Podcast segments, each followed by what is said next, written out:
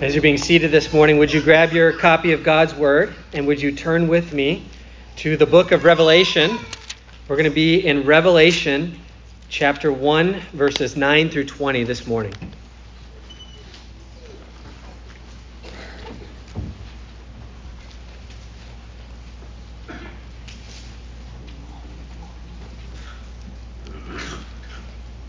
Revelation chapter 1, verses 9 through 20. We're working our way through this book, just started recently, being encouraged by the fact that we have a Savior who is reigning now, who is returning soon, and who is renewing all things for his glory. And that's why we want to know this book. So I'm going to start reading in verse 9 to verse 20. Hear the word of the Lord this morning. I, John, your brother and partner in the tribulation and the kingdom and the patient endurance that are in Jesus was on the island called Patmos on account of the word of God and the testimony of Jesus. I was in the Spirit on the Lord's day, and I heard behind me a loud voice like a trumpet, saying, Write what you see in a book and send it to the seven churches to Ephesus and to Smyrna and to Pergamum and to Thyatira and to Sardis and to Philadelphia and to Laodicea.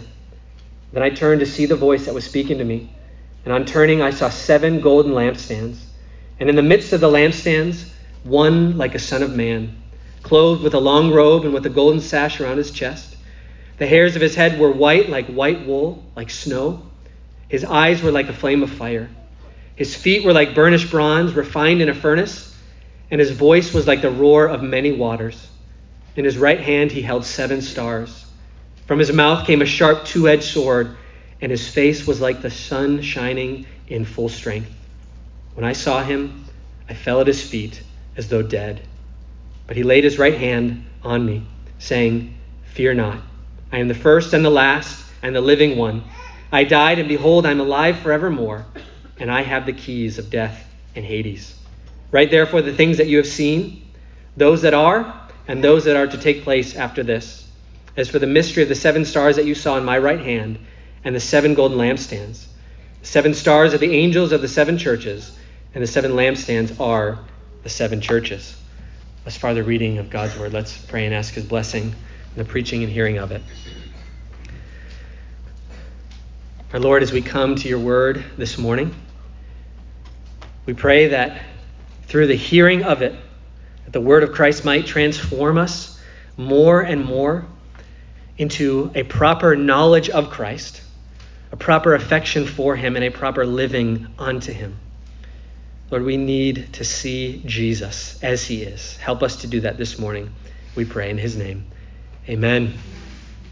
Well, recently I came across the series of photos uh, on the internet called Pinterest Fails. I don't know if you've seen these before, but they're, they're two sided photos. On one side, it is labeled expectation.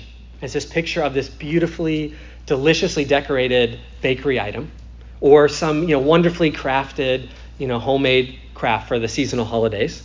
But then right next to it on the other side is an image labeled reality. So you have expectation and reality. And on the reality side is displayed something that is as hideous as it is humorous. It's this ugly, distorted, gross looking, somewhat representation of what was on the expectation side. And there's just enough resemblance that you know they really gave it a good effort. They tried hard, and yet someone thought, I should probably put this on the internet. And yet, it is so awful and so inaccurate that you thought, who in their life does not love them enough to tell them this really is not the hobby? This is not the hobby for you. Well, awful and inaccurate distortions make for a good laugh when it's low level consequences, like baking and seasonal crafts. But what about when the stakes are much higher? What about when we're talking about the nature, identity, and character of the person of Christ? What about when we're talking about the most important question that you can ask yourself and answer? Who is Jesus and what is he like? Because there is no question for which accuracy is more essential and distortion is more dangerous than that question. What is Jesus like? Who is Jesus? I'm going to paraphrase a famous quote by A.W. Tozer. The most important thing about you is what you think about when you think about Christ. That is the most important thing about you. You might think, most important thing about me is my job, my success, my portfolio, my successful parenting, whatever you name it. No. The most important thing about you is what you think about when you think about Christ. Because our affection, our motivation, our hope, our perseverance, our worship, you name it, will rise or fall to the level of our low or high thoughts about Christ, our accurate or distorted thoughts about Christ. And distortions of Christ abound. There is no lack of inaccurate, distorted thoughts about Christ. There is the good moral teacher, Jesus, who gives very helpful life advice. He gives very good counsel about how to deal with this person or that situation, good things to live by, because he wants to help you become the best version of yourself. Or there's the always affirming Jesus, who supports and upholds you and encourages you in all the things that you do and wants to affirm everything you do because there's nothing more important to him than your personal happiness and self actualization. Or there's the intellectually stimulating Jesus, who is fascinating to talk about, fascinating to study, fascinating to debate. He gives you wonderful topics to really spend a lot of time reading and thinking about in a cold, impersonal manner. And the list could go on. Perhaps you could make your own list of ways you've seen Jesus distorted, or you've sensed him distorted in your own heart and life. Because we love, not only in our lifestyle, but in our theology, things that are comfortable. We love things that are manageable. We love to make Jesus after our own image and likeness, craft him after what our hearts desire. Or, to put another way, we want a Jesus who is like our pets harmless, domesticated, and not too demanding. That's how we like our pets and our Jesus. If your understanding of Jesus is one in which he never disagrees with you, never convicts you, never overwhelms you with his holiness, you might have a small view of Jesus, or worse, a Jesus formed after your own image and likeness. We need to see Jesus as he is, not as we've comfortably like him to be for us. And this is why Revelation is so important, especially these opening verses. Amidst all the dangers we face of a distorting of distorting Jesus or distorting him in our own hearts, these verses help us see more accurately the heights of his majesty and the depths of his mercy. It's in, in these verses, it's as if John is a tour guide for us. And in his tour guide, he wants us to ascend first the heights of Jesus' glories and his majesty as the risen, exalted king. But then, through what John experiences when he falls down as though dead, he wants us to understand the depths of Christ's mercy and the comfort that comes from it. He wants us to have both. An illustration I think of is when um, Aslan is described in Narnia. The kids mention that his paw was this sweet, velvety feel, but it also felt at the same time like it could crush them at the same time. There, there's a sweetness and a majesty about it. Like I said, if you want to understand my sermons, you got to read the Bible and you got to read the Narnia series. So that's that's about all I read. but there, there's a sweetness and yet a sovereign majesty about Christ. And so the first part of our tour is going to be ascending the heights of His majesty. The second part is diving into the depths of His mercy. But first, let's meet our tour guide who brings us on this journey. So John introduces himself to us in verse 9, and we've looked at these verses a little bit the past two weeks. But when John introduces himself, John implicitly tells us something about Jesus that we find very uncomfortable. Look at verse 9. I, John, your brother and partner in the tribulation and the kingdom and the patient endurance that are in Jesus, was on the island called Patmos on account of the word of God and the testimony of Jesus. And oh, how we wish John would have said, I, John, your brother and partner in the prosperity that are in Jesus, in the easy living, in the gated community lifestyle that is in Jesus, or, or at least in the blending in that is in Jesus, the not standing out that is in Jesus. Instead, John uses that uncomfortable word, tribulation, to remind us that Jesus never promises us comfort in this world. You want to find a verse where Jesus says things are going to go wonderfully smoothly for you in the Bible, you will search in vain. You won't find it. It is not a promise that he gives us in this life. In fact, when Jesus had his disciples with him in that upper room, that last supper he gets to have with them, one of the final things he says to them to prepare them for what's ahead is John 16:33, using the same word that John uses to describe what he's going through. He says, "In this world you will have trouble. You will have tribulation, but take heart, I have overcome this world." We'd love for the logic to be a little different. We'd love for Jesus to say, I have overcome this world, therefore you'll have no problems in this world. But that's not what he says. That's not what he says. John's very own circumstances of exile on Patmos tangibly demonstrate to us something about Christ that we need to know. Faithfulness to Christ is often costly. Jesus promises us that faithfulness to him will often be costly. And that's hard for us because we live and swim in a culture that values successfulness. Think the idols and icons of our culture. Think of what you know person in your mind are often people who are living the successful life that we would really like to be living.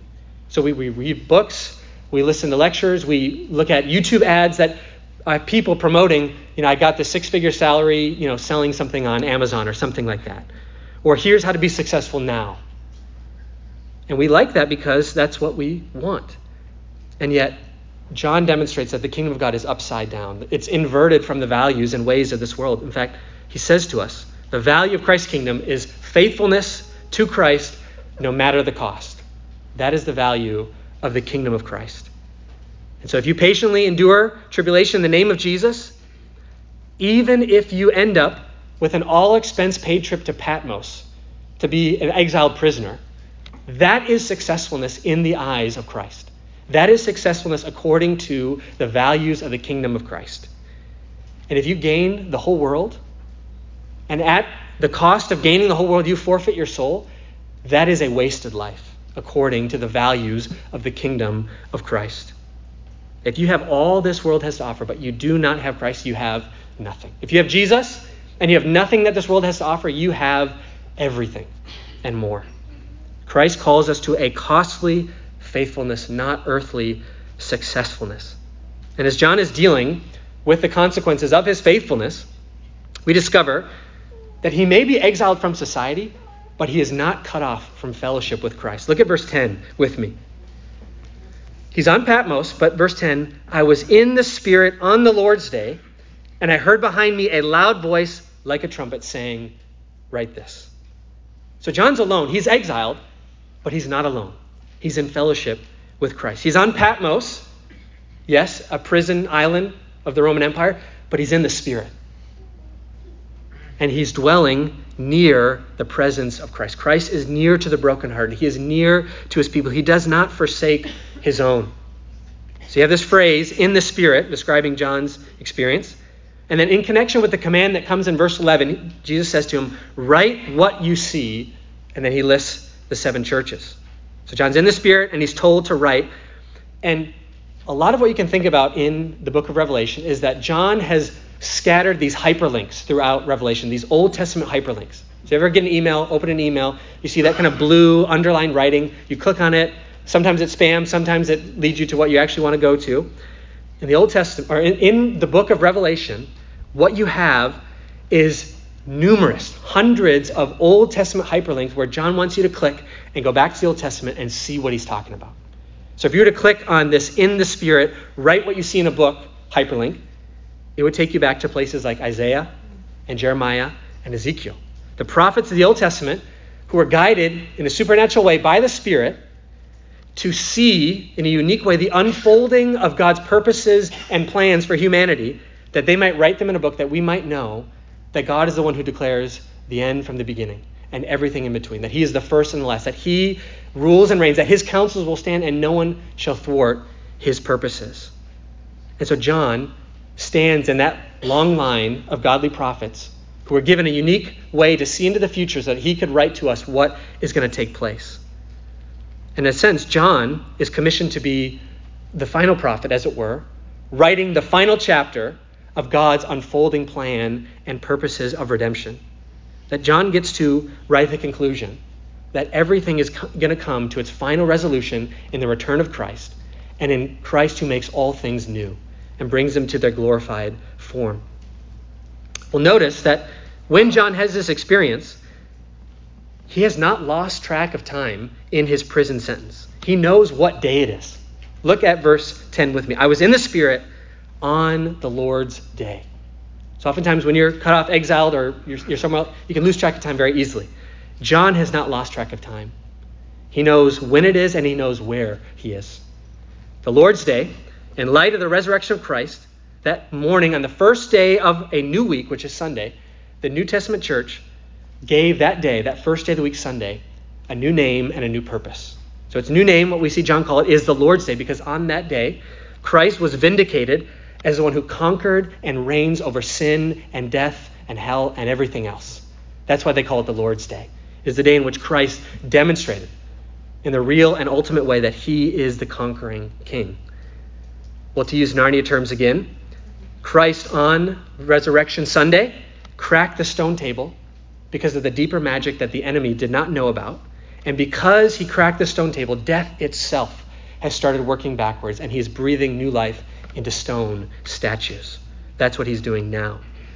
So that's why it's called the Lord's Day. But it also has a new purpose for this new day. It became the gathering assembly day of the New Testament church. Each Sunday, throughout the ages of church history, believers have gathered for worship saying, This is the day that the Lord has made. Let us rejoice in his resurrection.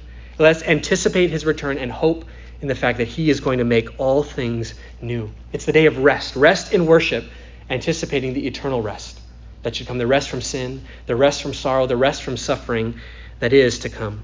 That's the Lord's Day. And on this Lord's Day, what does John get to experience? He gets to see the Lord of the day in a unique way. He gets to gaze at the glories of Jesus and his majesty and mercy so that he can communicate to us more accurately what Jesus is like. Well, keep in mind as we look at these descriptions that John is not trying to give us descriptions so that we can draw a portrait of Jesus. So if, if you're a good artist, you could, you could try and draw some of these. I'd be interested to see how it comes out. But John's goal is not to tell us what does Jesus look like.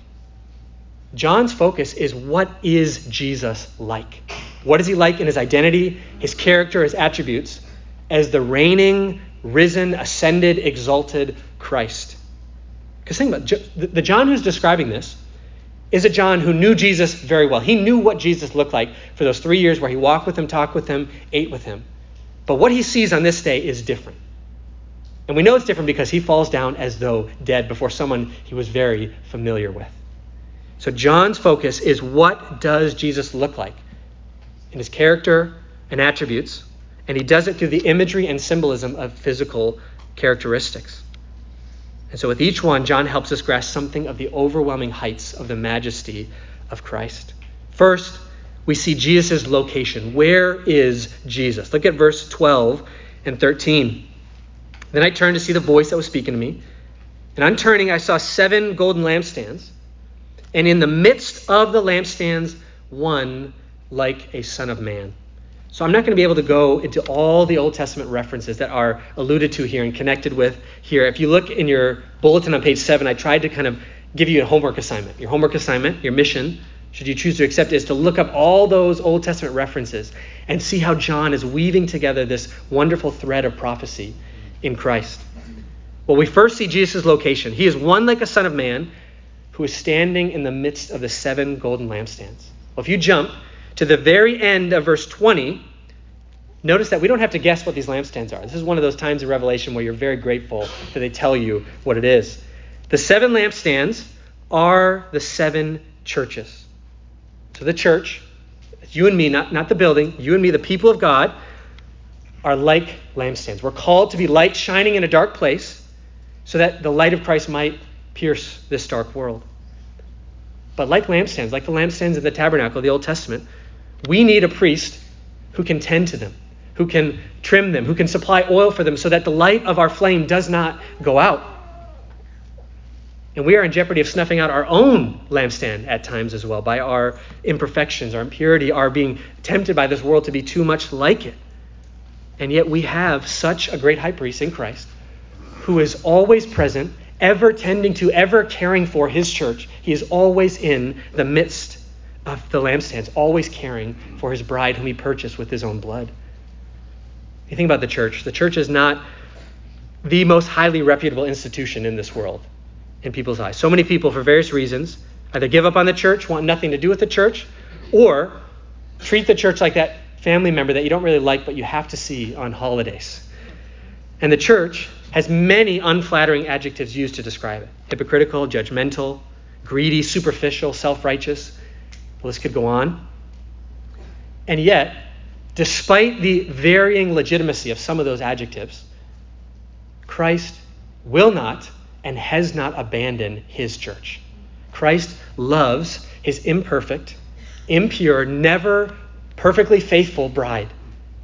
Despite our many flaws, Christ is faithful. He remains with us, He is steadfast toward us.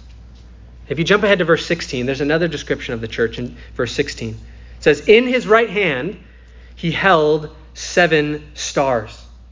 And verse 20 again tells us what this is. The seven stars symbolize the seven angels of the seven churches. Now, I, I wish there was more elaboration on this one because I'm not. How do the angels of the churches represent the church and the answer is, as best I, I don't know. The answer, I'm going to say that a lot in Revelation. But as best as I can understand, the lampstands symbolize the church's earthly identity. And the angels, the stars, symbolize the church's heavenly identity. Think about it. You, as a believer, have a dual status. You are in this world, but you're not of this world. You're a sojourner and stranger on this earth, but you're citizen and resident of heaven. You are to be like one whose light shines on this world the heavenly realities of who we are in Christ and what is to come. And so, because we're like lamps, we're like stars, we are to let our light so shine through our good works and the good news that others might see and give glory to our Father in heaven. Well, the fact that Christ holds the seven stars in his right hand signifies possession and authority. When you hold something in your right hand, something you want to hold tightly, something you hold dearly, it's something you possess and are in charge of. So the fact that Christ possesses is an authority over the church means that the church is never my church or your church. It is always and only Christ's church. The church is always to be focused on and fixated on Christ. The church is not about building around a personality. The church is not about having programs that you like and that are successful. The church is not about meeting any one of our preferences, it is always about upholding the praise and honor of Christ. That is what the church is about. We want to listen to Him, we want to follow Him, and we want to let other things go.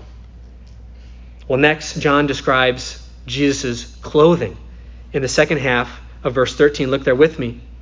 He's like a son of man, clothed with a long robe and with a golden sash around his chest. So this description comes from the clothing of the high priest in Exodus 28. So the great high priest in there had this elaborate outfit that he would wear when he was functioning in his office of the high priest, praying for the people, offering sacrifices for the people. And it was this beautiful clothing that was described as one who was clothed in beauty and glory. And so what this means is in Christ, we have the one who he is the author of this clothing. He is the one who wears it permanently because he is our great high priest. And that means he's full of sympathy for us. He is perfect in purity without sin. He is the one who has made an end of all of our sin through his own sacrifice of himself. He constantly intercedes for us, and he never forgets us. Remember, the high priest on his clothing had the stones of all the names of the tribes of Israel on his chest and on his shoulders. And where's your name? It is graven on his hands and written on his heart. Jesus, as our high priest, is the great secret of our perseverance to the end, of our faithfulness in the face of so much temptation. Left to ourselves, how could we ever make it safely home to heaven? So weak are our hearts, so busy is the devil, so many are the temptations of the world, so untamable are our tongues. But thanks be to God that we have a high priest who has secured our safety. Satan pours water on the fires of grace, but Jesus pours oil unceasingly to make it burn more brightly. The merciful and faithful high priest who began a good work in you on the cross will see it to completion at his return. Well, John goes on to describe Jesus' hair. Verse 14. The hair of his head were white like white wool, like snow. Now, I'm not an expert in this area, obviously, but I understand that for people who do have hair and it is this color, it is the sign of age. And often in the Bible, the sign of age is the sign of wisdom. And this, this, is hard for us. We live in a culture that idolizes youthfulness. We're looking for the fountain of youth. You know, you go to St. Augustine, apparently there's this fountain of youth you can pay to see. It doesn't do anything, just takes your money. But the values of the Bible are inverted. The, the Bible upholds and values those who live a long life that is marked by wisdom. We look up to and look after those who have lived a long life marked by wisdom. And Christ is the one who possesses infinite wisdom. His eternal head is crowned with infinite wisdom. The best of your wisdom is but a dim reflection of His because He's the source and we're just a stream.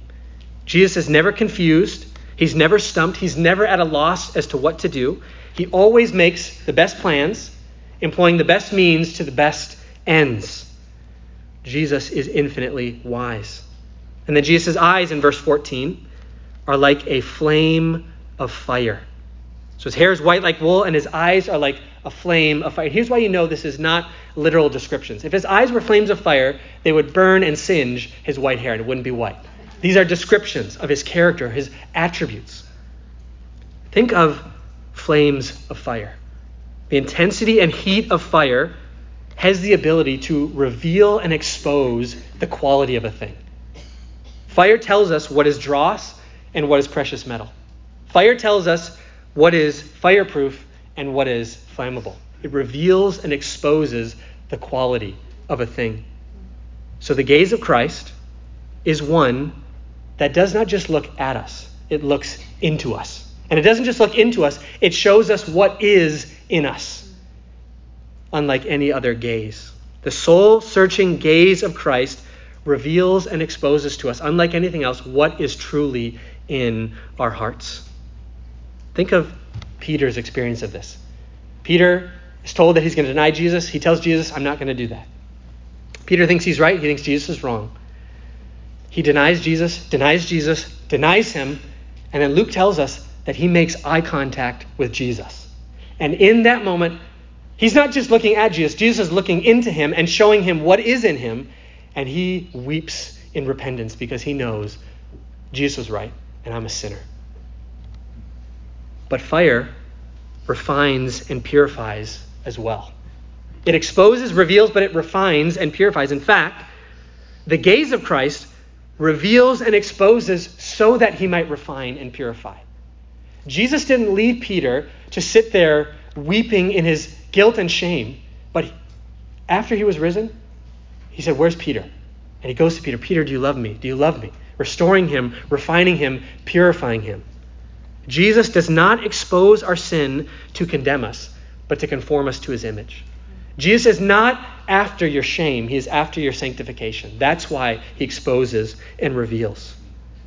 I remember as a rebellious teenager, one of my sinful schemes, and I was good at scheming, even though my dad was a private investigator of insurance fraud, I was exposed and I was caught. The, the foil was out, the, the plan had fallen apart, the dominoes fell, and at first, my reaction was, I can't hide in my sin anymore. I was mad because I had to be done with what I wanted to do. I couldn't sin in secret. But the Lord broke me, convicted me, and I began to say, Thank you, Lord, for sabotaging my sinful schemes. Thank you for exposing my sin because I was refined and purified because of it. Well, due to time, I'm going to have to briefly summarize the rest of John's descriptions. And you can look at them, you can think about them, dwell on them. We have the feet of Jesus in verse 15. They're like polished bronze that's been refined in a furnace. If you've ever heated up metal, it can often get stronger, especially as you're taking two elements and putting them together. I'm not a scientist, but I hear that some of those elements go together, some don't. Uh, but with bronze, it, there is two elements that go together that when you're heated up, they bond and they strengthen. So the rule of Christ is a stable, solid, unshakable foundation. If you build your life on Christ, you build on something that is a firm foundation. All other ground is sinking sand. The voice of Christ, in the second half of verse 15, is like the roar of many waters. And if you've been to Niagara Falls and you stand on the, the misty ship near Niagara Falls, it is a overwhelming, thunderous, authoritative noise that you can't really talk to anyone next to you on the ship because it is so powerful. It is a voice and a sound that cannot be ignored. And thus, with Christ, he has an authority and a power with his words that cannot be ignored, that overrules and usurps all other voices. In fact, when we're attentive to the voice of Christ, it drowns out all the other shallow, superficial, unhelpful voices that vie for our attention in our culture. And then in verse 16, from his mouth, this is my favorite one, comes a two edged sword. Picture this, or kids, if you want to draw this, I, would love to see what this looks like. But out of his mouth comes a sword that is sharp on two sides, because the word of Christ cuts two ways. In one sense, the word of Christ pierces with conviction, and it cuts with guilt. But not to leave us convicted and not to make us feel guilty, but he wounds in order that he might heal. And the scalpel of this Savior is one who actually removes sin and heals.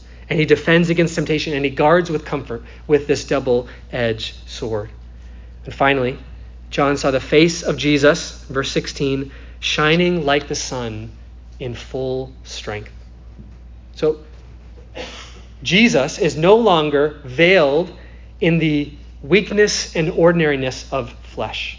Think about in, in the gospel accounts, you get this, this picture of Jesus that he is very ordinary. There, there was, we don't find one physical description of Jesus in the gospels. You know why? Because he was nothing, he was nothing special. There was nothing special about his physical appearance. He was very ordinary. In fact, so ordinary that people were very confused. Who is this guy? And yet now, in light of the resurrection and his ascension to the right hand of the Father, the veil of his glory has been lifted, like it was in that mountain scene in the Transfiguration for a second. And now the radiance of his majesty is shining through. One of the things Jesus prayed in the garden in John 17 was, Father, glorify me with the glory that I had before now. And that prayer has been answered. The glory of Jesus shines through. He's not just your buddy, pal Jesus that you can just kind of sit down next to a campfire with and sing kumbaya. He is a glorious, radiating effulgence of majesty. And so it's as if John, on a clear sunny day, glanced at the sun just long enough to describe some of its beauty and brilliance to us.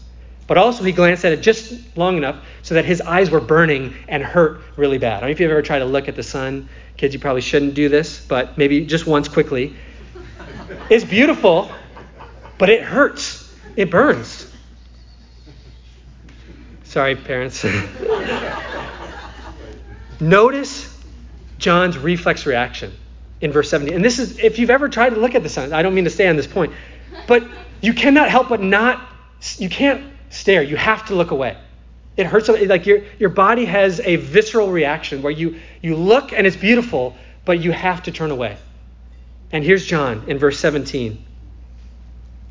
When I saw him, I fell at his feet as though dead.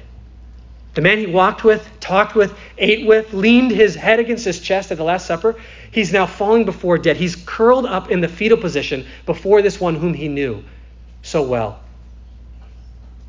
Why is that? Why has familiarity now given way to being overwhelmed? Because when you see the bigness and perfection of Christ, you can't help but feel your own smallness and imperfections. If you ever stand at the edge of a really tall building or, or the Grand Canyon, you look and it's it's wonderful, it's overwhelming, but you, you want to step back a little bit, don't you? Or you get that feeling where your heart kind of sinks because you think, if I fall, that wouldn't be good. Right? Seeing his perfect purity makes you sense the depth of your impurity.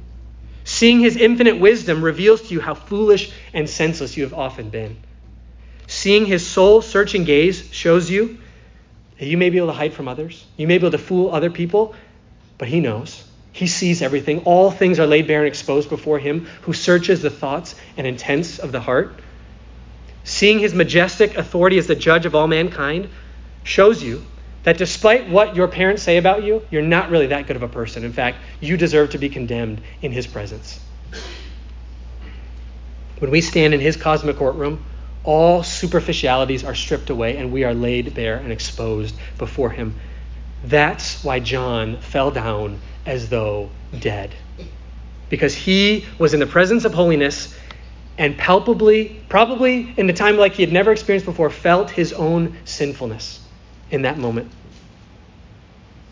And it's easy for us to not fall down because when you have high, when you have small thoughts of Christ, you can maintain high thoughts of self.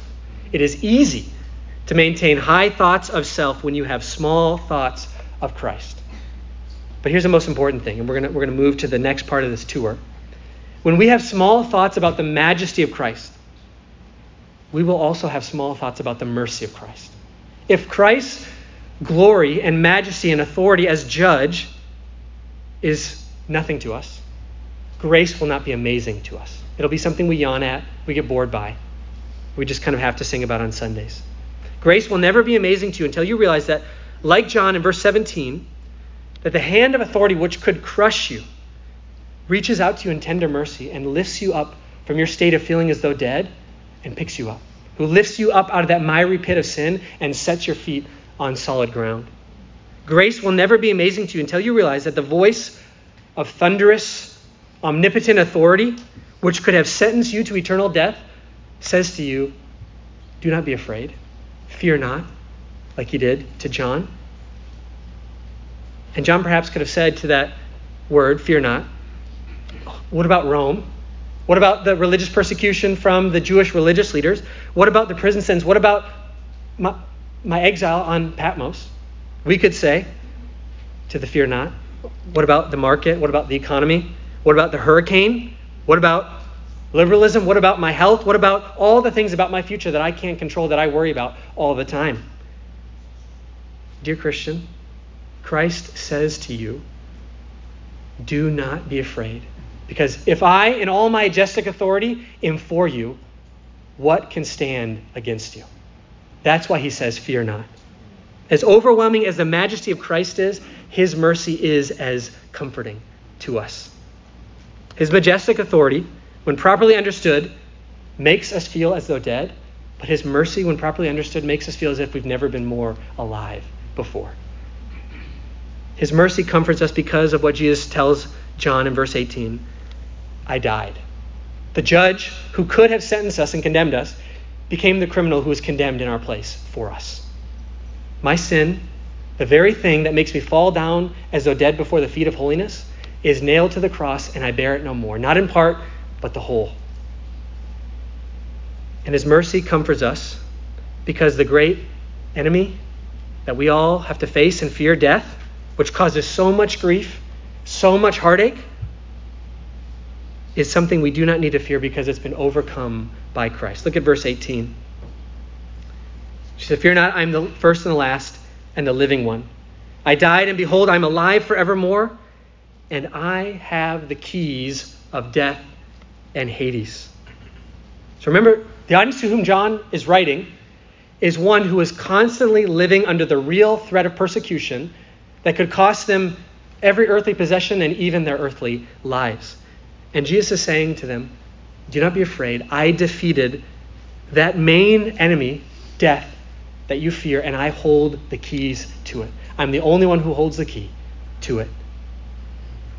Death feels like this door that permanently locks, that we cannot open, that we are powerless. We, we, maybe you've had this experience where, you, where you, you go to a door that someone shut behind you and they locked it because they're playing a joke and you just want to get in and my kids do it to their siblings all the times, and one kid ends up crying because they can't get in to that locked door that they desperately want to get into. And when we face the loss of death, or we feel threatened by it, it feels like we're about to enter into a door that permanently locks that we cannot open. And Christ says, I have the key. Don't be afraid. I want to close by sharing this story from uh, Nancy Guthrie. This is from her commentary in Revelation. She so powerfully illustrates the comforting reality of this truth that Christ holds the key of death and Hades. Listen to what she says. Have you ever needed to hear Jesus say, Don't be afraid, I hold the keys to death? I have. In 1998, my husband and I had a daughter we named Hope. That name seemed to fly in the face of everything about her life because, from the world's way of looking at things, Hope's life was hopeless. Hope was born with a rare metabolic disorder called Zellweger syndrome. It meant that she was missing a tiny subcellular particle that rids the cells of toxins. On her second day of life, a geneticist told us that there was no treatment, no cure, and that most children with the syndrome live less than six months. So when we took Hope home from the hospital, we weren't taking her home to live with us. we were taking her home to die. I remember when that reality began to really hit me after we'd been home a couple of weeks. We know everyone will, will die someday, but this was different. I realized that the day was quickly approaching when Hope would either die in my arms or I would go to her crib and find her dead. And fear began to settle in on me. I feared what her death would be like for her and for me, and how difficult her life might become as we waited for that day to come. Hope was with us 199 days. The day I dreaded came when David got up in the middle of the night to check on her, and she was cold to the touch. Jesus, the ones the one who holds the keys to death, opened the door for her. You may have also faced a day like that, a death like that. Or maybe you have a deep seated fear about the death of someone you love. Or maybe it's your own death that fills you with fear. This is why we need to gaze intently at the glorified, resurrected Jesus that John writes about in this book.